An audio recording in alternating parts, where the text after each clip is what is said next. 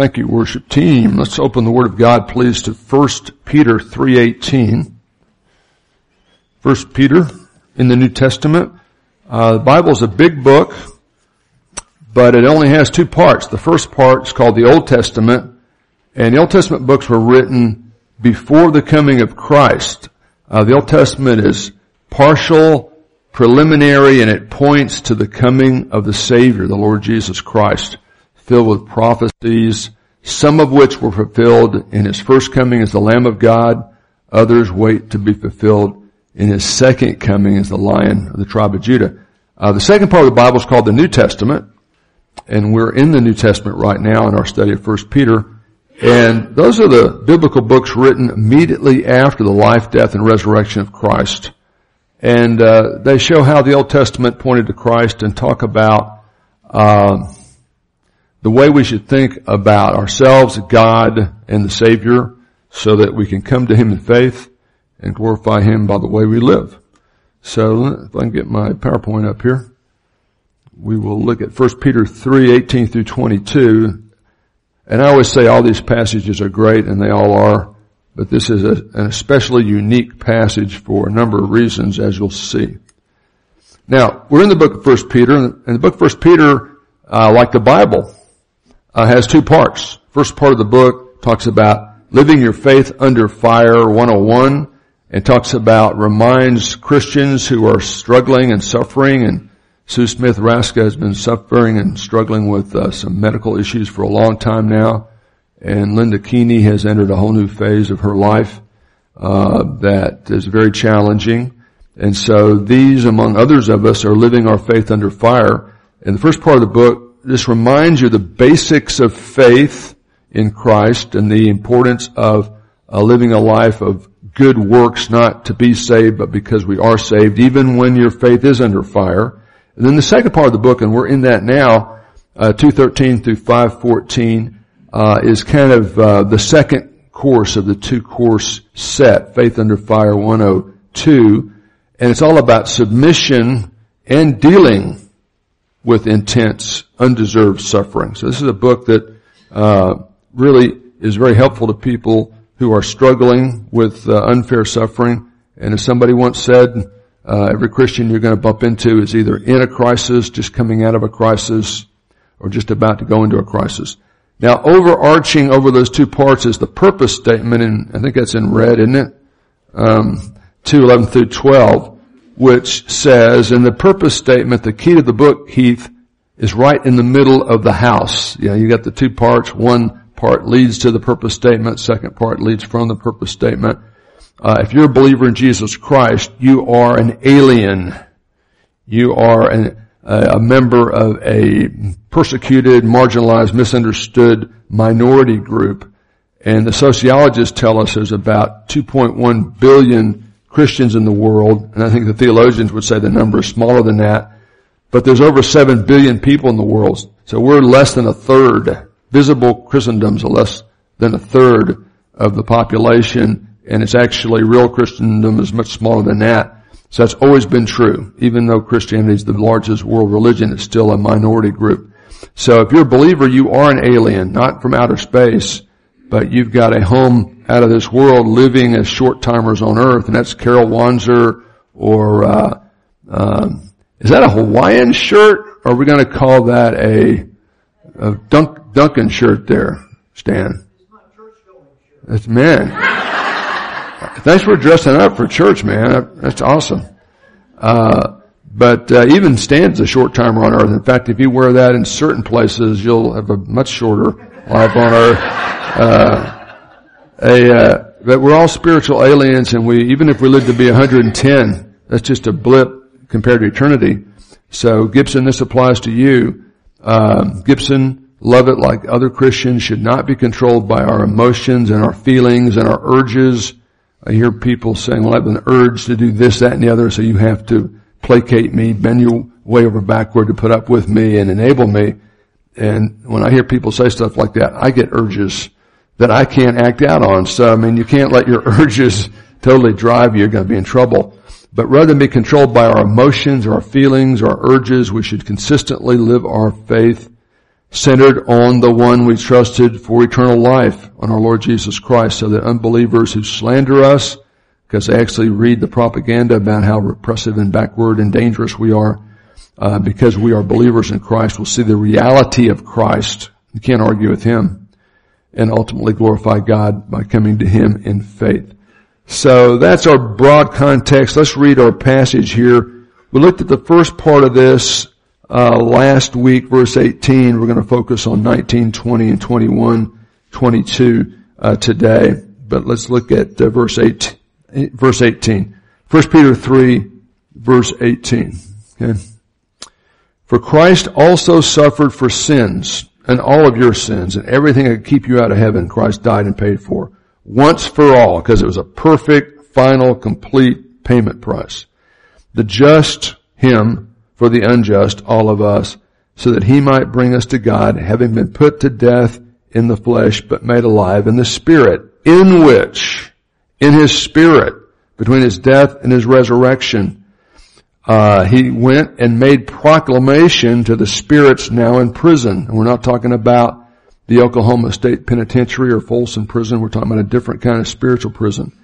Spirits who've been in this special prison uh, because they were once spectacularly disobedient uh, during the days of Noah when the patience of God kept waiting 120 years in the days of Noah during the construction of the ark in which, in which that is inside of the ark, a few people, eight persons only, were brought safely through the water. Corresponding to that, baptism, not water baptism, spirit baptism that puts you in the ark of Christ, now saves you, not the water that washes you off when you're baptized, the removal of the dirt from the flesh, but the appeal, the basis you have now to live before God with a good conscience through and because of the resurrection of Christ, which validates his saving work.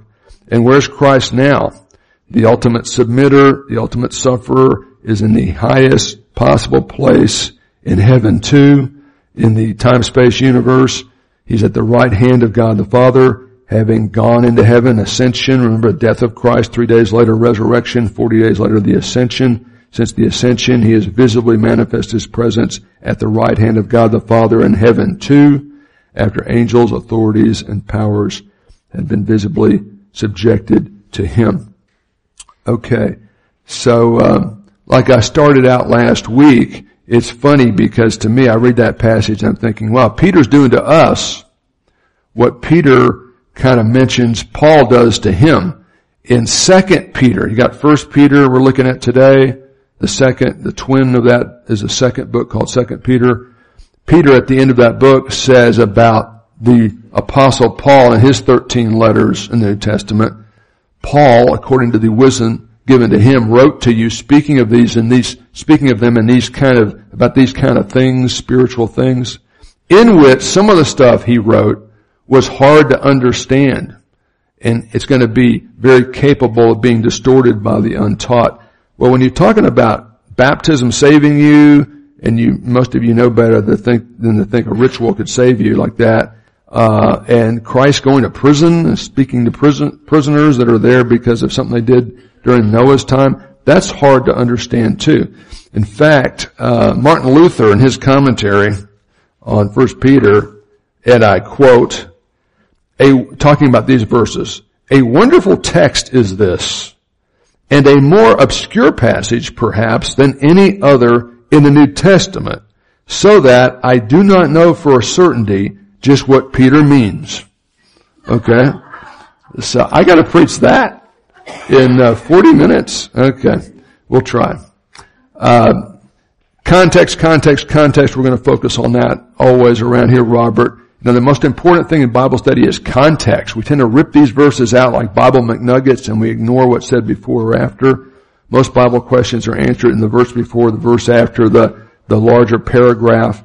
But the big principle I'd like to emphasize one more time is when the content of a particular biblical, biblical statement seems especially difficult, like Jesus going to prison and talking to prisoners and stuff, uh, then the context becomes especially important. It's always important, but we're going to talk about biblical context and Uh, context in First Peter as we try to negotiate our way through these verses this morning.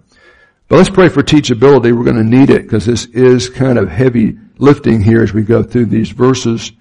And as is our custom, let's pray not just that we'll be teachable t- to the Holy Spirit. You know, He inspired the text and now we're praying that He'll illumine Mimi and, and Deborah and Tommy and Brad as we go through it. But let's also pray for our firefighters and our peace officers and our active military also. Okay. So, um, Lloyd uh, Davis, if you would pray for us in that direction. Yeah, you get that Channel 7 weather app and it gives you all these audio. Precipitation has been seen within 50 miles of your location. You get all these kind of wonderful locations.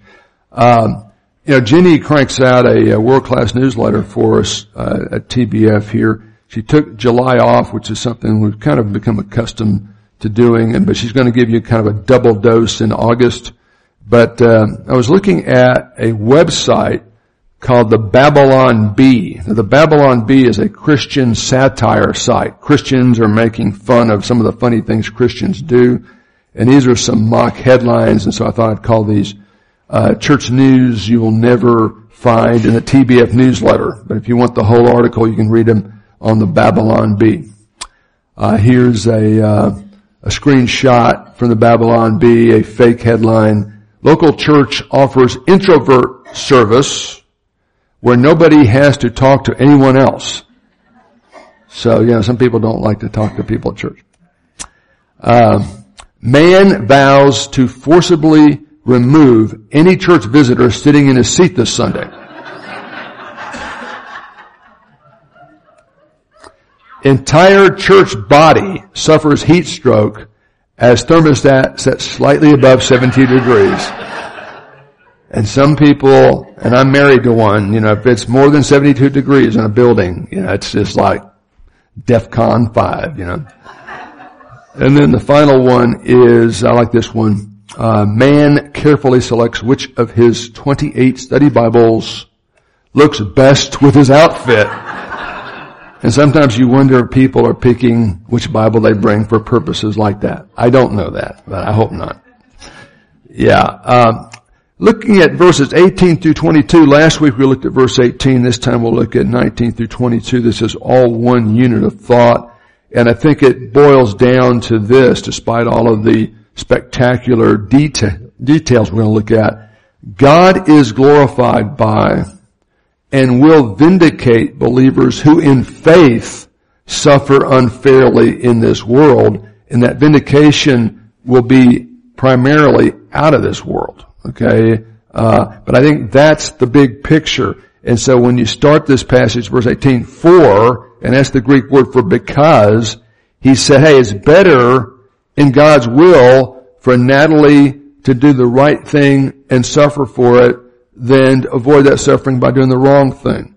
So it's better if God should will it that you suffer for doing the right thing rather than doing the wrong thing and not suffering for it. And think about the ultimate example of unfair suffering. That'd be Jesus on the cross because that's the whole basis of your salvation. Christ died for sins once for all, just for the unjust, that might bring us to God having been put to death in the flesh, but made alive in the spirit. Today you'll be with me in paradise. Remember he says to the gangster crucified next to him. And now we're going to go from that and look at verses 19 through 22.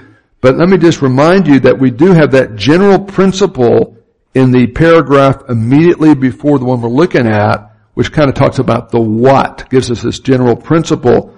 Uh, better do the will of God and suffer than to avoid suffering by not doing the will of God. And now we're getting motivation. We're getting the how this should be done uh, because Christ is the ultimate example of this. Now, look at verses 19 and 20.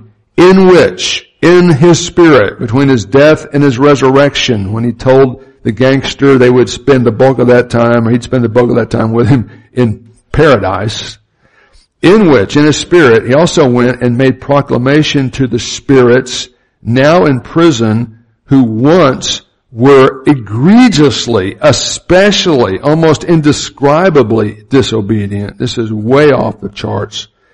Uh, during the period of the construction of the ark, which was 120 years, when the patience of God with a world that had systematically, deliberately of humanity had turned their backs on God's reality, His promises of salvation, and were especially malignant and violent and doing all kinds of horrible things to each other.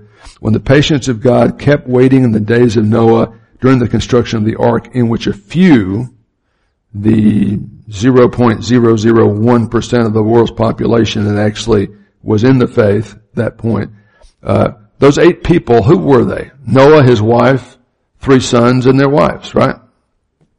They hadn't had the joy of being grandparents, but they would. Okay, so you guys know what that feels like.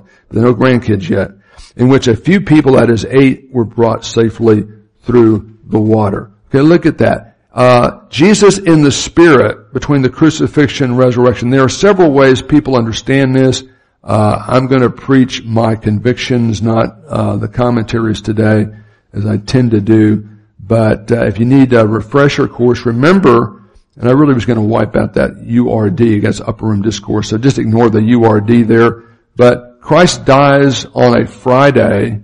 Three days later, he is resurrected from the dead. What happened? And after he starts appearing to the apostles and to the, to the women at the tomb and the apostles, he actually makes appearances for 40 days. And at the end of that 40 day period from the resurrection to the ascension. That's when Jesus physically returns to heaven, right?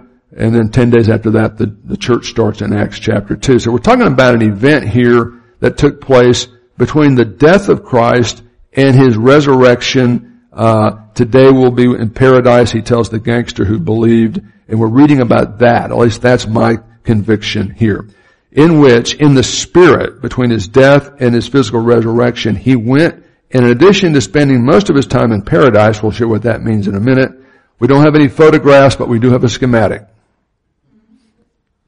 Um, Thought that'd go over better than that, but it's kind of a joke, but it's true. Uh, in which, in the spirit, he went and made proclamation to spirits. We're talking about fallen angels who had done some especially egregious, horrific things during Noah's period, who now are in that spiritual prison, who once were disobedient, when the patience of God waited during the period of Noah. And we've got a couple of parallel passages. The most significant one here is in 2 Peter, and that's really helpful, Doug, because when you're studying 1 Peter, if you find a parallel passage in Leviticus or Nehemiah or 2 Peter, I'm going to start with one in 2 Peter. Think in terms of concentric circles. You know, you don't necessarily start when you're in Ephesus or Ephesians with every little possible nuance in Genesis that relates. You think about Ephesians 3 and then Ephesians 4 and the rest of Ephesians and maybe Colossians, the rest of Paul's works like that. So look what 2 Peter uh, says about the same spirits that he's preaching to, I'm convinced, or making an announcement to. Uh, in a slightly different context, Peter says, uh, and in the context he's saying, hey, uh, bad people are going to get what they deserve either now or in eternity. God did not spare the angels. He calls them spirits in 1 Peter 3.19, but there he calls them angels, fallen angels who had sinned egregiously, but cast them into, King James did us no favors, says hell there. Okay? And that's a real generic term because it, actually the original text uses a specific term which is a proper name for a, a compartment in Sheol. I'll explain Sheol in a second called Tartarus. So I'm just going to transliterate that. God was not unaware, nor did he fail to hold responsible demons who sinned egregiously during the Noahic era, but cast them directly into a place called Tartarus, a spiritual domain there, and committed them there to pits of darkness. Uh, and God did not spare the wicked world, the ancient world, which had turned their back on him and were egregiously violent and evil, but did preserve Noah with seven others. There's our eight. Noah plus seven is eight when he brought a flood upon the world of the ungodly. Okay, here's our schematic. Now, if you haven't seen this before, I know it may give you a nightmare, it may weird you out, but all I can say is, when you read the Old Testament carefully, Linda, everybody who has said, who is commented on in the text after they die is said to go to Sheol. Now that's a Hebrew word. The Old Testament is written in Hebrew. Quite often that's just translated to the grave. But there are, and there are times when it just refers to dying generically. But Sheol is a place, and uh, in places like Psalm 139, you know, he says, "Where can I, where can I go to get away from your spirit? If I go to heaven, you're there. If I go down to Sheol, you're there." Sheol's a place. It's the place of the dead. And here's the thing: in the Old Testament, everybody who dies, the Midianites. Can you relate to the Midianites after last week in uh, in uh, Super Summer? Uh, the uh, Goliath, he dies and goes to Sheol. But Abraham, Isaac, and Jacob, they die and go to Sheol. And that kind of throws people for a loop until you realize Sheol is a collective noun for the place of the dead. And here's the good news. In Luke 16, the Lord gives us some, uh, some information about the way Sheol works because he tells the story of the rich man and Lazarus. And the rich man was an unbeliever and he dies and goes to Sheol and Lazarus the beggar was a um, was a believer, and he dies and goes to Sheol, but they're in different parts. Remember that story Jesus tells? Uh, they're able to interact across a great gulf fixed. I don't think they do a lot of interaction, but it's possible. But Sheol is the place of the dead, and it has two, really three compartments. The upper compartment, I'm assuming it's the upper. I'm going to call it the penthouse of Sheol, is paradise. Hey listen, Jesus didn't go to heaven between the death and resurrection. He didn't say, I'm going to go to heaven. We're going to go to heaven today. He said, today we'll go to paradise. And we know that because on the day of the resurrection, when Mary sees him at the tomb after the resurrection, she grabs hold of him and like any good woman would do when somebody she loves has been lost and now he's back there, she's not going to let go. And he has to say, I think he lets her hold on to him for a couple minutes, then he says, look, you need to let go because I've not yet ascended to my Father in heaven. I've only got 40 days to do the stuff I've got to do here. So he doesn't go to heaven, Jesus, until his ascension, okay? But he tells the thief on the cross, the gangster, today you'll be with me in paradise. Where's paradise? Well, in that period, everybody who dies goes to Sheol. But the good news is, just like Abraham, Isaac, and Jacob, went to the upper compartment of Sheol, just like Lazarus went to the upper compartment of Sheol. That's where Jesus and the thief on the cross went. So the upper compartment of the place of the dead is called paradise or Abraham's bosom because of the King James rendering of uh, Luke 16. That's the penthouse. That's the good, that's the happy place, okay? Uh, upper compartment of Sheol. The second compartment of Sheol is described as torments. as a place of regret and pain. Uh, and that's where Goliath is, okay? That's where unbelievers are. In fact, still to this day, that's where unbelievers go. Their spirits go when they die. But in the Old Testament, everybody who dies goes to Sheol, but believers in the promises of the Messiah go to the blessed uh, upper compartment of Sheol, paradise. Unbelievers go to the lower place.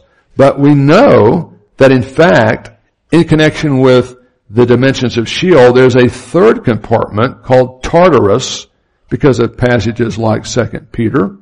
And, you know, if you look really closely at my schematic, I tried to put a slight separation there, bottom right corner, uh, because I don't think Tartarus uh, allows, uh, I don't think there's any way to get from torments to Tartarus. I think those are separate, distinct places. But we've got some demons we're talking about here and I do believe in angel. I'm, I'm an unabashed, unapologetic supernaturalist. There's a lot of stuff going on in the universe you can't measure in a test tube, you can't repeat in a laboratory. And the existence of, of angels is one of those. And I think uh, there was a TV show called Touched by an Angel, which always kind of weirded me out, you know, about touching with an angel. But uh, I mean, I think they're all around us, and I think one of the things that's going to happen the first couple of weeks in, in heaven, when you get there, you're going to get deprogrammed and you're going to see how many times uh, an angel made this happen or that happen around you.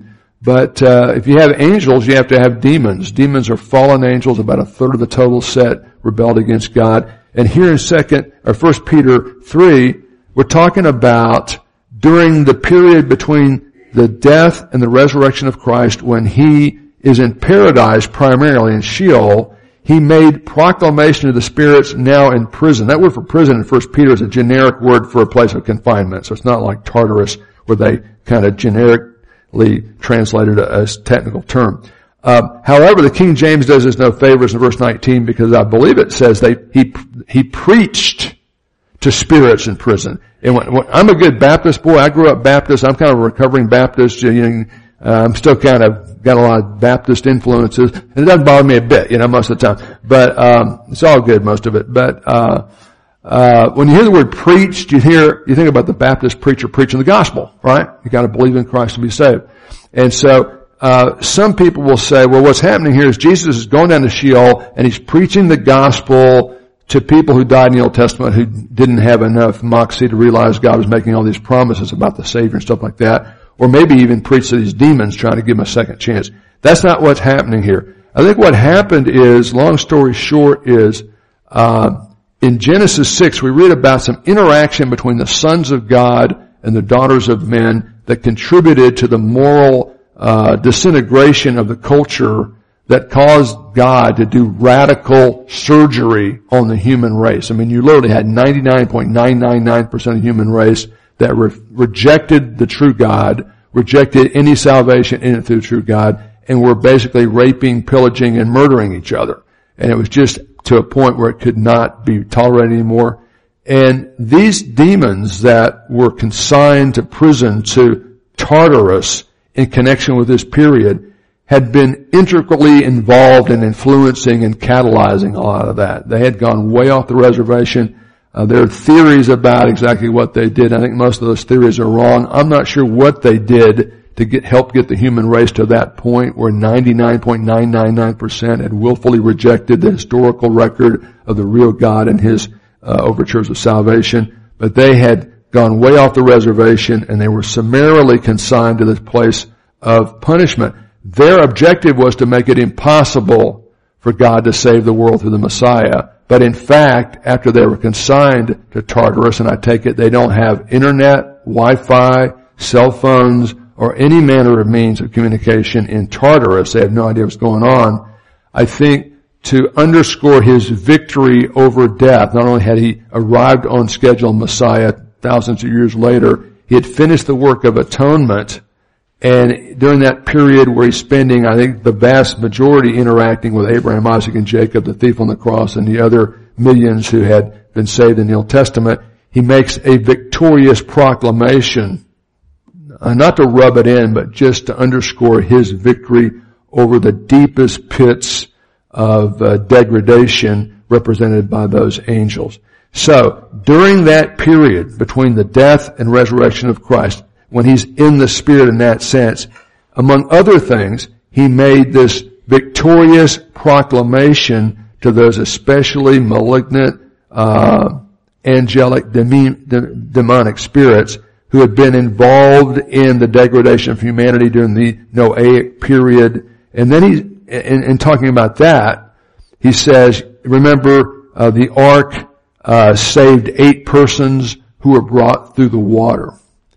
So for lack of time, I know it's disappointing. We're not going to go through that, but uh, let's talk about going through the water. Okay. Um, you know, let me ask you a question. Just, just common sense. I mean, uh, when the Noahic flood came and destroyed the human race and we had a human reboot, okay, was the water a good thing for humanity or was it a bad thing? I mean, when you drown in a worldwide flood, that's a bad thing. Now, now let me back up. Uh, some of your theologians saying it's not a bad thing. God sent it. You're right. You know, justice isn't pretty. God's justice isn't, justice isn't pretty, Robert. Okay? You can't make justice pretty. God's justice isn't pretty, but God's justice is always preceded and followed by God's grace. Katie, remember you told me that just a few minutes ago?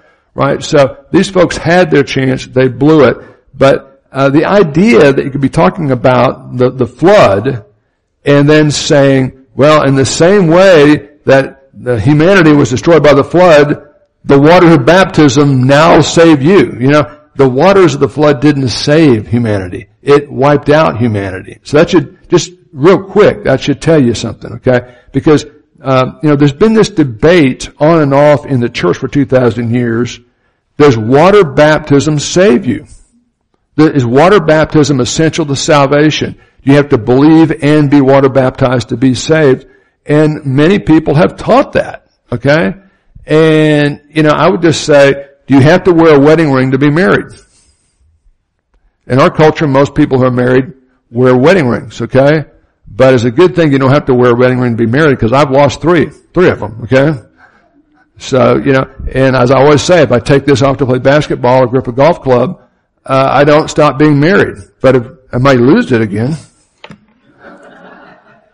But, uh, you know, somebody else picked it up. Uh, if Cooper put it on by mistake or if Karsten put it on by mistake, he wouldn't be married to anybody. He's just putting on, you know, a token. So water baptism is very much like a wedding ring in that sense. Now, I, I know Tommy's interested in this. I know that uh, he's interested in this uh, because of their background. And I know I've told Tommy this, but just one, number one, when you've got, look at First Corinthians chapter one real quick. I'm going to show you the one verse I would start with uh, if I'm talking to somebody for 30 seconds or 30 minutes on the baptism and salvation issue. But th- just there's a mountain of biblical evidence that we're saved by grace, which is unmerited favor. 1 Corinthians 1, like 18, I'm thinking. Um, yeah, 17. I was close, you know. You were closer, but, uh, yeah, but, uh, I was going to say, uh, Ephesians 2 just clearly says, for by grace. grace, Heath, is unmerited favor. You don't earn something, you don't deserve something, we're just giving it to you with no expectation of return. For by grace are you saved through faith, faith in Christ. Faith is just active, receptive trust. It's not a good work. Uh, and that not of yourselves, it's the gift of God, not of works. Now, water baptism is a work. It's a ritual. It's a good thing. I'm all for it. I've baptized many people in the baptistry here. It only takes us, by the way, it only takes three hours to fill up the tank. So, if you, if you're, it's a Saturday and you've got to be water baptized and you want to talk to me or James and you've got a good reason, biblical reason, we can baptize you. We, we can baptize you. I, I, don't want to have to do this most Sundays. I'm, I'm, busy on other things, but you can call me at four in the morning on Sunday morning. If you just have to be baptized, that gives me plenty of time to get dressed. It's going to take me an hour. So that's five. Uh, it's gonna be, it's gonna take three hours. That's eight. It actually takes a little bit longer than that. I want to get my thoughts together. Let's make, let's make it 4.30. You call me as, you can come as late as 4.30 a.m. and we can still baptize you. So I'm all for baptism, but just there's a mountain of evidence that says we're not saved by works, not saved by works, not saved by works. And then 1 Corinthians 1, 8, 17, Carol, this is what you need when you're talking to somebody who really wants an answer because I think Robert this just blows it away. There's no way Paul could say this if you have to be baptized to be saved, even though I think all Christians should be baptized. But just like I think all married men should wear wedding rings, all of the factors equal, and that doesn't necessarily always apply to me because I lose mine, you know. To cover all the bases there, the things you got to think about. Uh, my lawyer's not here today, so I got to think of that myself. For Christ did not send me to baptize, but to preach the gospel, not in cleverness of speech, that the cross of Christ would be uh, made void. But keep going, keep going, because I should have backed up. Blanche, you actually, messed me up because 17 is the climax. 17 is the climax. Would eventually found it. But verse 14, start with verse 14. He's saying it's all about Christ. It's all about Christ. Christ is the Savior. Don't break up into little cliques in your church based on you like James better than Brad or Dale better than Homer or stuff like that. It's ridiculous. It's all about Christ. And he says, I thank God, verse 14, I baptize none of you well, except for, come and think of it, I did baptize Crispus and Gaius. So that none of you would be bragging about the fact I baptized you. And then he's older, he's kind of my age, and he's thinking, now come think of it, yeah, that first time I was there, I did baptize those little kids, the household of Stephanus. But other than that, I don't think I baptized any of you guys. And I'm glad I didn't. Now, if you had to be baptized to be saved, there's no way he'd say, I'm really glad I didn't baptize you. You know, if that's necessary, and then he says, Christ didn't send me to baptize. I'm preaching the gospel. The gospel is the good news that because Christ died for our sins on the cross and rose again, we can have eternal life and forgiveness through faith in Him. Go back to 1 Peter. Let's go back to baptism. So after talking about this demonic activity during Noah's uh, uh, ministry prior to the ark and the flood, we're told in verse 21, and you know what? Mm, yeah. We're told verse 21, corresponding to that, that is the eight persons being saved because they were in the ark. That's what that is. Corresponding to that, baptism now saves you, not water baptism. The flood waters were the problem, the bad thing the family was being saved from. It wasn't the Savior. Now you might say it lifted them up above the, the, the surface issues, but uh, they're saved because they're in the ark, right? So corresponding to that, the baptism of the Holy Spirit that puts you into the ark of Christ is the basis of your salvation, not the ritual of having water washed off you because you've been sprinkled or immersed or however you're baptized but as the basis of an appeal to God for a good conscience. You now, because you're in Christ, can live a life that pleases Christ, and all that's ratified by the resurrection of Christ from the dead. Go to 1 Corinthians again, verse chapter, uh, chapter 12. 1 Corinthians 12. And I'm pretty sure 13 is the verse I want this time. But, um, yeah, uh, a lot of times we don't talk about baptism of the Holy Spirit very much because our charismatic friends, I think, misinterpret it. But uh, let's just see what we're told about the baptism of the Holy Spirit, and I'm convinced that's what he's talking about here. 1 Corinthians 12, 13, Paul says, and for context, because context is always important, especially here, look at verse 12. For even as the body, the human body has hands and eyes and feet, and each part has its own role, even as the body is one, yet has many members, and all the members of the body, though there are many, are one. So also is the Christ, the, the body of Christ. For by one Spirit we were all baptized, identified with, incorporated into one body, and that's the capital B, capital C, worldwide church made up of believers of all country, colors, and cultures. It doesn't matter what your background was, whether you're Jewish or Greek, which would be religious or pagan, whether you were slaves or free, all made be of one spirit. So the baptism of the Holy Spirit, even though it's totally redefined by modern charismatics, is the work of the Holy Spirit that at the moment of saving faith puts you into the New Testament body of Christ. Now, there are many local churches, denominational churches that have different procedures for joining their church, okay? I grew up in a denomination where you had to walk an aisle and, and fill out some paperwork and publicly, you know, profess your faith so you could become a member of that church, that group and they've got every right to you know, proceed that way. And different denominations, Nicole, have different ways you join the church. How do you join this church?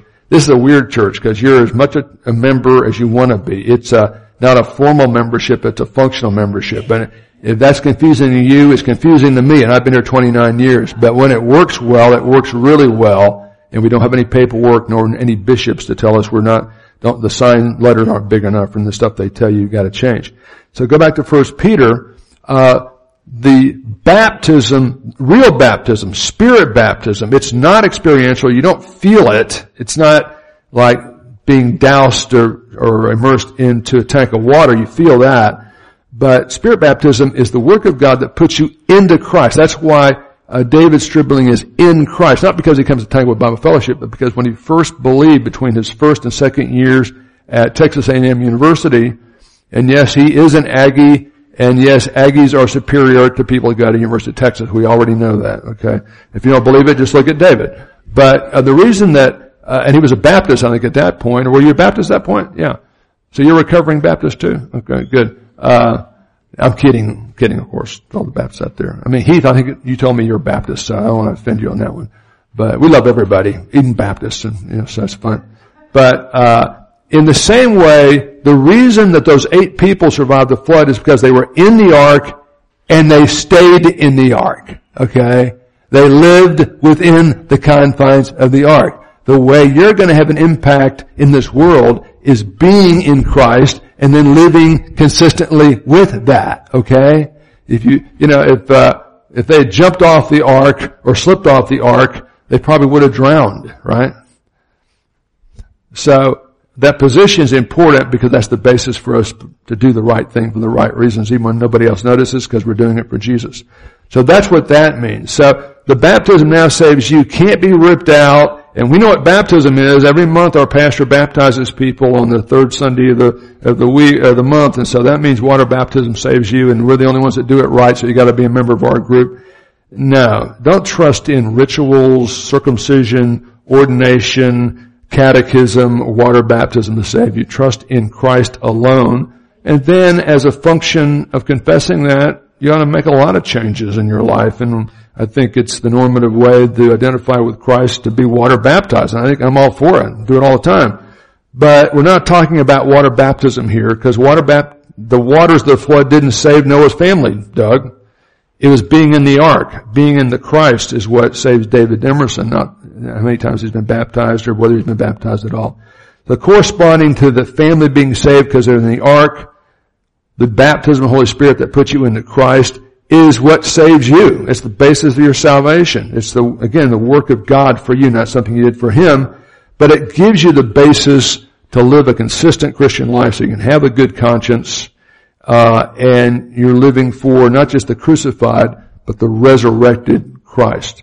So Christians are saved from the wrath of God because we're in the body of Christ, not through water baptism, uh, but it's spirit baptism, which put us into Christ. By one spirit we've all been baptized, identified with, placed into one body, and it transcends uh, the United States of America or Dallas Seminary or the Southern Baptist Convention or whatever group you're involved in. So baptism now saves you is the basis for your very salvation, not water baptism. And he couldn't go out of his way, Tommy, to emphasize we're not talking about water baptism here. Water's the problem, not the solution in verse 20. And he says, baptism now saves you real baptism, spirit baptism, not the ritual baptism, not the removal of dirt from the flesh, whether you're immersing or sprinkling or pouring, you're removing dirt from the flesh physically, uh, at least hypothetically, but the basis for actually living uh, dynamic Christian life, which only comes through regeneration. Now notice as we go to verse 22, Christ, and this is all about Christ, but we get into this minutia, which is interesting and, and important to discuss. But we're talking about Christ dying, right? Uh, Blanche in verse 18. We're talking about his being resurrected. Uh, into verse 21, we're talking about his ascension and the aftermath. So one way to analyze this section would be, let's talk about the death of Christ, let's talk about the period between his res- death and resurrection, then let's talk about his period after his resurrection and ascension. So I don't see many people noticing that because you kind of miss the forest for the trees with these other interesting and unique details. But notice we end with Christ where he is now and has been since the ascension. He is at the right hand of God the Father, having gone into heaven, having ascended into heaven after all the opposition against him and all those rooting for him had been either vindicated or had been defeated by his death, his perfect life, his death, and his resurrection. So boom. Now, back away from all these details, and again, I think what this statement is saying to us, verses 18 to 22, is God is glorified by and will vindicate believers who in faith suffer unfairly in this world. That's what he's saying in context. He's saying Christ is the ultimate example of that. Did Christ look like God on the cross? Did he look like he had any power over anything on the cross? He's naked, bleeding, and screaming. He says, uh, Eli, Eli lama sabachthani, which means, God, my God, my God, why have you forsaken me? Was he having an existential crisis? No. That's the first line of Psalm 22 in the original. And Psalm 22 is an Old Testament prophecy about the Christ being crucified and then resurrected. So the listeners would have known he's citing Psalm 22. He's claiming to be the Messiah from Psalm 22 who is not left on a cross, although he's nailed to something. That was written in 1000 BC before crucifixion was invented. But he talks about having his hands and his feet pierced in that psalm. And that's what Christ is doing there. But on the cross, he doesn't look like anybody but maybe a victim of the man, victim of, you know, the religious and the civil authorities. But in fact, God was glorified ultimately by his unfair suffering and vindicated him supremely by his resurrection and ascension. Now, we can't compare ourselves to Christ, but Peter does here. So I would say, in that sense, I think you put yourself when you're most tempted to self-pity yourself or feel sorry for yourself and put whatever you're dealing with, which may be very unfair and very painful and, impossible to explain, put that against the background of the cross and it'll shrink it down enough for you to say, oh, okay, I don't understand this, but God's got this. He's done this before. He's done something like this much more difficult before. He's had a redemptive purpose for unfair suffering. He's glorified through the process and he will vindicate me. So what do you do? You just keep on doing the right thing. You keep on trusting, obeying the Lord, even when there doesn't seem to be any earthly reason to keep on trusting, obeying the Lord. So let me end here. I think the principle is sufferings now, superlative blessing after. And this should sound familiar because our Lord Jesus in Matthew 5 says, blessed are those who, who are persecuted for righteousness sake. It's a blessing to be misunderstood and marginalized and belittled and laughed at and maybe arrested and, and when those people in North Korea are found with the Bible and they're, them and every living family member, whether they're a part of it or not, are kind of dragged to a work camp and tortured to death. Do they look like they're serving an all-powerful God who's allowing that to happen? No, they really don't. They don't look, just like Christ didn't look like much on the cross, didn't look like he was the Son of God. But he was, okay? And who knows, maybe in the aftermath of some of that horrible carnage, which you don't hear about, that's the real problem in North Korea. Uh, I don't, I don't think they're dumb enough to throw nukes at us because we, we'd be forced to radi- radiate the entire, uh, real estate there. I, I think what they're doing to their population is the real horrific thing. It's like Hitler, you know, 50 years later, 70 years later. But yeah, Christ taught that principle. The apostle Paul, here's a verse that I don't hear quoted very often, but I love this verse. Paul says, uh, I consider that the sufferings of this present time, the kind of stuff we're going through, is not worthy to be compared with the glory that's to be revealed to us. He's not saying, don't say it doesn't hurt. He's just saying put the hurt in a bigger context God's got all eternity to uh, smooth over the scars you may uh, suffer on earth. I've often said there's some scars you can uh, receive on earth that can't be healed this side of heaven. I've talked to people who've gone through such horrific suffering, so unfair, so uh, out of nowhere, and you think, why? Why would God let this happen? I mean, what's going on here? But God's got all eternity to make it right. And if He can turn a cross into the ultimate thing of glory, He can take the worst thing, the most unfair thing that happens to you and do the same thing. And then remember, the whole book starts with the same premise. Go back to First Peter, that is. You know, he says, uh, "I'm writing this to people who are uh, par epidemos, who are aliens, who have lost their jobs and their pensions. They're they're on the road. Heath, you can relate to this. The people he's writing to have been forced to go hundreds of miles from their home because they're Christians. They've had to leave everything. They got nothing but the shoes and their shirt on their back. And he says, uh, verse six, after talking about how great heaven's going to be, and that's not irrelevant. And that's where he starts. He says, in this you rejoice, even though now for a little while you've been forced to be distressed by various trials, but your faith can be shown against that black background, and God will vindicate you both now and eternity for sure, and you should uh, and must rest in that. So we've said context is really important. I tried to stress that verses 13 through 17, it's better to do the right thing under God and face suffering for it than to avoid doing the right thing and avoid the suffering. Let's put 13 through 17 and then 18 through 22 together. I think together what they're saying to us, and I'll close with this, is even in the midst of the worst kind of unfair suffering, believers, put your name on the blank if you're a believer, can choose stability of character. You can't control your circumstances. You can choose to control your character knowing that God is glorified by and will vindicate believers who suffer unfairly, but in faith. So we're not doubting, pouting, and dropping outing. You know, this passage is written to believers then and now. It will not make sense to unbelievers, but you're not called to understand and apply this as an unbeliever.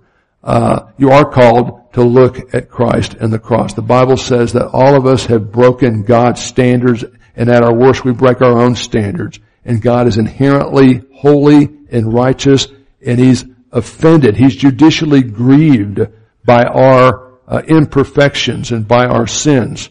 Uh, and uh, He can't just overlook and pretend like they didn't happen. He can't just whitewash them. So in order to be just and, the, and, and also to be able to forgive people like, horrible people like Brad McCoy, that payment price must be paid. The, the moral debt we owe to God must be made right. And if we pay our own debt, we go to hell, okay? But God demonstrated His love toward us and that while we were yet sinners, Christ died for us. He bore our sins in His body on the cross. Uh, on the cross, hanging between heaven and earth, the just for the unjust, once for all, died for everything that could keep Connie Norton out of heaven, or David Yeager out of heaven, uh, or Brad McCoy out of heaven, and he died, made the victorious proclamation to spirits in Sheol, and then was visibly, literally, supernaturally resurrected from the dead on Easter Sunday, right? And as the crucified God-man Savior, he is the basis for eternal life to everyone who in faith will receive Him for that purpose. You know, uh, what does He say to the woman in the well who has been uh, married five times and divorced, probably her fault because she has boyfriends, and now she's living with some guy? What does He say to her? If you knew who I was, you'd ask me. I give you eternal life, right? What does He say to Nick? So He's saying to her, nobody's so bad they can't have this. But what does He say to Nicodemus, the religious hero in Judaism. He says, you gotta be born again. Just being a really good Jew isn't good enough. Being really religious can't save you, right? No one's so good they don't need salvation in Christ. No one's so bad they can't have it. But it's all about the work of Christ. Salvation is of the Lord. What must I do to be saved? Acts 16:30. The answer is be circumcised, be baptized, be catechized, join the church, stop smoking, sign a card, walk the aisle. No, what the answer to the question was, what must I do to be saved? Believe on the Lord Jesus Christ. Well, I always believed in Jesus. I always believed there's a guy named Jesus, did miracles, did stuff, rose from the dead. Uh, that's mental assent. Saving faith is active, receptive trust. As many as received him, to them he gave the right. Lord Jesus, I'm a sinner. I'm guilty. Uh, my pastor didn't help me much. My mommy, she was really messed up. My dad was really messed up. People nowadays blame all everybody else for their problem. Lord, Lord, I'm a sinner. Um, I've had some bad inputs, but it's my fault ultimately, and I've offended you, and I know that. I know I owe you a debt I can't pay. But I believe that Jesus died as my substitute. And I know a lot of people don't believe that in 21st century America, but I believe he literally died on the cross to pay my sin debt and he rose again and I want him to be my savior. That's full consent of the will, not just mental assent about random facts about Jesus that you heard in Sunday school, but active, receptive trust. And hey, Robert, you don't have to be a theologian to be saved. The gangster on the cross didn't go through all that verbiage. He just says, Jesus, remember me when you come in your kingdom. What does that mean? He's saying, I've done some really bad stuff. I deserve to get eternal punishment. Uh, you don't look like the Son of God Savior, but I believe you are, and I want that to apply to me. I want you to save me based on who you are and what you're doing.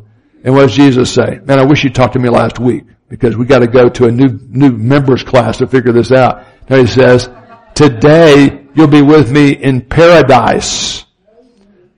The upper compartment of Sheol, okay? Now I'm going to have to leave for like an hour during that period to talk to the spirits, you know, in, in Tartarus, but you'll see me. Isn't that amazing? It all fits together, man. So that's where it starts, and our invitation to you, if you've never trusted Christ, is today can be the day of salvation, but if it's real, you do it between you and God in your heart. And if you trust Christ today, uh, tell us. We'd love to know. Uh, we can baptize you in three hours, you know, if you've got the time. But uh, uh that's a symbol. That's a, uh, it's not the substance, right? For the rest of us, uh, there are people here who, in the midst of this kind of crucible, and others of us, you know, pray for them, and others of us are always, all of us are always susceptible to this. So even in the worst of amidst the worst kind of suffering, we can choose stability of character and we're expected to and realize that God's going to vindicate us even when we suffer unfairly and nobody else understands our pain or our angst. God does and He'll be with us in and will vindicate us ultimately eternally. So let's have a word of prayer. Father, there's so many uh, interesting facets of this passage. You know, we tried to uh, paint a broad brush here, but ultimately it's all about this, the example of Christ of unfair suffering in which you vindicate in the ultimate sense and you're right in the middle of the worst of it with him. And for people in this, in this, uh, auditorium, uh, they're in a crucible like that. Some of them have been dealing with something very specific, very painful, very unfair for a long while now. And I pray that you would encourage them, that you're, you're right there with them in the valley, and you're going to vindicate them as they choose to walk in faith.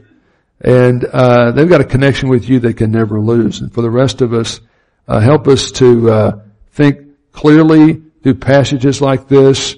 Uh, realize there are ways to explain some of these inexplicable statements. We don't have to believe that water baptism saves us because when Peter's talking about waters destroying the world, he can't be talking about water baptism saving New Testament Christians. He must be talking about something else.